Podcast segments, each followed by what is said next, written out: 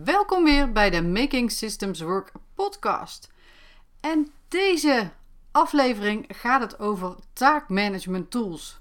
Als je zo bent als ik, dan heb je een eeuwig groeiende to-do-lijst waar nooit, nooit een einde aan komt. Sterker nog, het is zoiets als onkruid in je tuin. Het woekert en het woekert en elke keer als je een vinkje zet, staan er tig dingen bij. Ik weet niet hoe dat werkt, maar zo werkt het bij mij. Ik weet niet of dat bij jou ook zo is. Ik voel het, het voelt eigenlijk meer als een soort kwelling dan als een hulpmiddel. En toch houden we van to-do-lijstjes. We als mensen. En dat blijkt uit een onderzoek. En dat is gepubliceerd in de Harvard Business Review. Eigenlijk heeft het iets te maken met dingen uit je hoofd halen. En ze toevertrouwen aan het papier. Of aan een tool of app of wat dan ook. En dat is fijn, want dan kun je het niet meer vergeten. Dan is het uit je hoofd. Dan, dan kun je het loslaten. Dat doe ik dan ook letterlijk heel vaak. Um, als je dan zo'n to-do vervolgens afvinkt, geeft dat natuurlijk ook een heel erg tevreden gevoel. Dan heb je zoiets, heb ik goed gedaan. Behalve als je dan ziet dat er nog een eindeloze rij aan to-do's te gaan is of te doen is, dan zakt bij mij de moed in mijn schoenen. Dus ik ben ermee opgehouden met die to-do-lijstjes. Wat mij betreft, weg met to-do-lijstjes als je productief wil werken. En ik ben niet de enige die die to-do-lijstjes maar niks vindt. Er is eigenlijk natuurlijk geen twijfel mogelijk. Hè? Het is slim om efficiënt met je tijd om te gaan. En time management gaat en hand, hand in hand met productief zijn, productiever werken, productiviteit verhogen. Helemaal waar. Maar op een of andere reden zijn to-do-lijstjes daar ook in geslopen. Tenminste, ik hoor heel veel mensen over hun to-do-lijstjes. En dan denk ik, huh? En misschien begrijp je mij wel niet, hè? dat kan ook, hè? dan uh, begrijpen we elkaar helemaal niet. In plaats daarvan heb ik mijn agenda maar uh, geadopteerd als to-do-lijstje. En die is heel flexibel. Ik kan hem voor alles, nou niet, nee, dat is het nou net. Ik kan hem eigenlijk niet voor alles gebruiken, maar wel voor heel veel dingen. En dan heb ik eigenlijk misschien ook wel een soort to-do-lijstje. Maar nee, ik kan hem niet voor alles gebruiken. Dus wat doe ik dan met de rest? Hè? Er zijn natuurlijk een heleboel dingen die landen op mijn bord. Zoals vragen, ideeën van mezelf, van anderen. En dat zijn er echt heel erg veel. Nieuwe software die ik wil onderzoeken ergens moet ik dat laten. En dat doe ik dan in een taakmanagement tool. Dat vind ik persoonlijk echt heel veel handiger dan in Asana of in Trello of in Notion of in bla bla wat je allemaal kan doen. En dan kan je natuurlijk zeggen, ja, Asana en Trello kun je ook als taakmanager gebruiken. Dat is zo. Maar luister dan ook even naar mijn 48 aflevering. Want daar deel ik wat in mijn visie wanneer je een projectmanagement tool nodig hebt en wanneer je meer een taakmanager tool nodig hebt. Dat laatste misschien niet eens, maar wel wanneer je een projectmanagement tool nodig hebt. Het fijne van een taakmanagement tool is dat er niet zoveel poespas omheen zijn. Die zijn vaak wat eenvoudiger dan projectmanagement tools. En je kan er toch een heleboel dingen in doen. Want taken zijn voor mij concrete acties die ik moet doen. Er zit een plan achter. Een taak heeft een tijdsduur, een deadline en soms ook nog uh, subtaken. En ik wil er documenten of iets, eh, plaatjes of wat dan ook aan kunnen koppelen. Zonder dat ik daar dan weer een apart lijstje voor moet maken. Dus ja, weet je, subtaken maak ik als er, uh, als er meer stapjes in een taak zitten. Bijvoorbeeld, ik noem maar even, maak het even concreet. Ik wil woensdag tomatensoep maken. Woensdag is natuurlijk heel concreet. En dan moet ik boodschappen doen. Want ik moet alle spullen in huis hebben.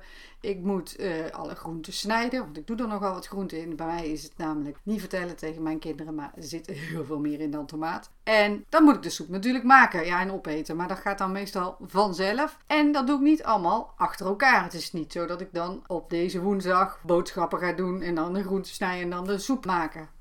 Misschien doe jij dat wel, maar ik doe dat, Dus ik ben niet zo efficiënt of ik heb het niet zo goed gepland, dat weet ik niet.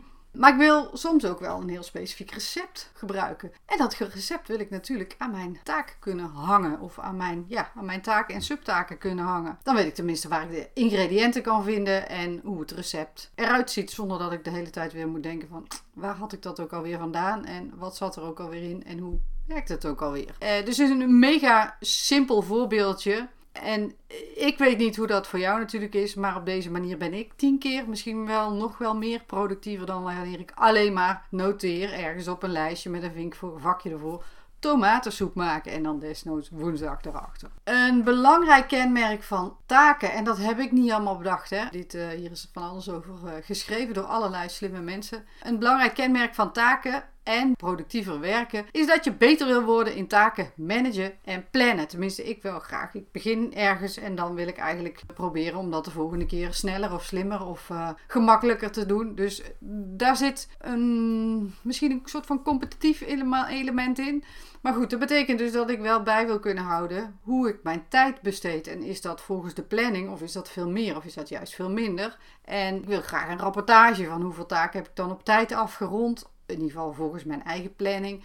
Hoeveel zijn er blijven hangen? Als je dingen uitbesteedt, eh, zijn er dan bepaalde teamleden die uh, niet voldoen, die juist wel voldoen, die heel snel zijn, die heel langzaam zijn. Uh, er, kan, er hoeft geen goede fouten zijn, maar er kunnen allerlei redenen voor zijn. En dan kan je dat een beetje mm, ja, managen, moet ik zeggen. Dus een rapportage is voor mij echt heel erg belangrijk. En nogmaals, ik verwerk mijn taken altijd in mijn agenda, soms geautomatiseerd en soms handjematig. En staat het niet in mijn agenda, dan bestaat het eigenlijk niet, in ieder geval niet in de zin van dat ik er iets mee moet.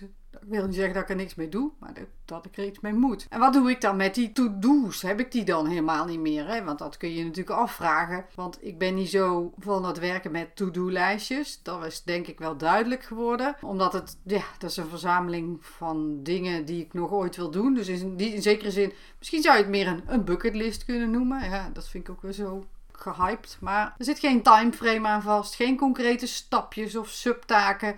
Nee, het staat daar gewoon te staan van dit wil ik nog een keer of moet ik nog een keer. Afhankelijk van uh, hoe het daar terecht is gekomen. En heel veel van die software toeltjes Zoals uh, Todoist en Remember the Milk zijn super leuk. En daar kun je best wel heel veel dingen mee doen. Daar kan je dan wel een deadline aangeven. In je, uh, je kan je to-do's organiseren in lijstjes of in groepjes. En je kan ze taggen. Maar het blijft toch redelijk bazaal als je het vergelijkt met projecten en taken managen. In mijn bescheiden opinie. En er is ik heb er tenminste nog geen gevonden. Uh, geen to-do-lijst tool die handig is om ook met een team verschillende taken uh, te doen. Of gezamenlijk aan taken te werken, nog erger. Of dat je daar dan rapportages uit krijgt. Anders dan er zijn zoveel taken voltooid deze week. Maar ja, dat zegt me natuurlijk niet zo heel veel. Want zijn ze dan op de juiste moment gedaan? Zijn ze binnen de juiste timeframe gedaan? Zijn ze door de juiste mensen gedaan? Ook nog.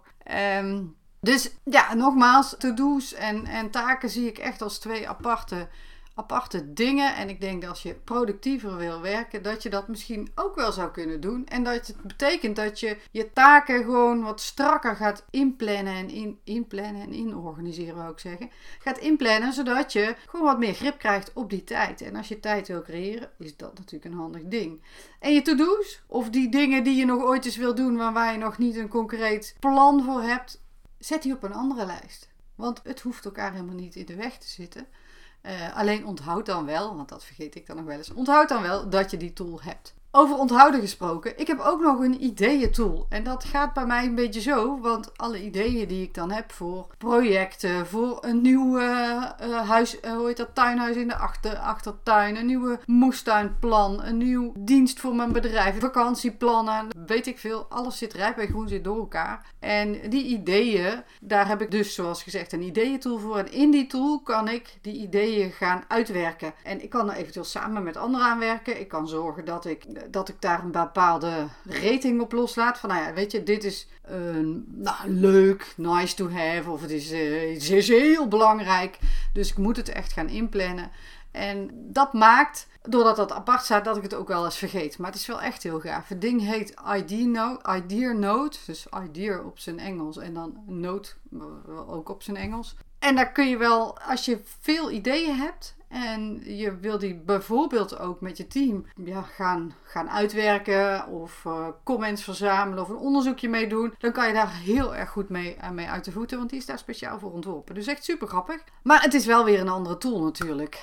Uh, ik kan het wel integreren met mijn projectmanagement tool als de tijd rijp is. Hè, dan kan ik hem overpompen. De taak die nou ja, geschikt is of om een project van te maken of om als taak gewoon uit te werken. Dus dat eigenlijk over ideeën. Dus ik heb het nou gehad over to-do's en taken en het verschil daartussen. Taken zijn wat mij betreft om je productiviteit te verhogen. To-do-lijsten doen dat juist helemaal niet. Tenminste, als je net zo bent als ik, met zo'n uh, onkruid wieren. Je, je ziet het al voor je, hè? allerlei onkruid wat de grond uitpopt. En je trekt het er hier uit en voor, aan de andere kant van je tuin of je stoep zit het weer, uh, schiet het weer naar boven. Dus als dat jouw to-do-lijst zijn, dan is het niet om productiever te werken. En een productiviteit wordt wel vergroot als je het in een bepaald timeframe kan plakken. Als je het kan gaan plannen. En ook heel concreet acties eraan hangt. Van nou, ik moet dit en dit en dit doen om deze taak uit te voeren als het een wat grotere taak is. Ja, en dan de ideeën of op een to-do-list slash bucketlist of in zoiets als een ideeën-tool, noem ik het dan maar even. Hoe houd jij nou jouw to-do's bij? Daar ben ik natuurlijk wel heel erg benieuwd naar, want uh, ik heb hier mijn verhaal verteld. Ben, ben jij ook zo iemand die liever dan met taken werkt dan met een to-do-lijst, gewoon een vinklijstje? Of heb je nog een andere manier Hartstikke leuk om daar iets van te leren, iets van te horen. Dus ik zou het leuk vinden als je dat wilt delen. Stuur me gewoon via LinkedIn een privéberichtje of uh, DM me op Instagram. No problem at all. Hartstikke leuk. Ik stuur je geheid een reactie, altijd. Dus nogmaals, laat het me weten. Ik ben heel benieuwd hoe jij dat doet. Voor nu, dankjewel voor het luisteren naar deze aflevering. En graag tot een volgende aflevering. Bye bye.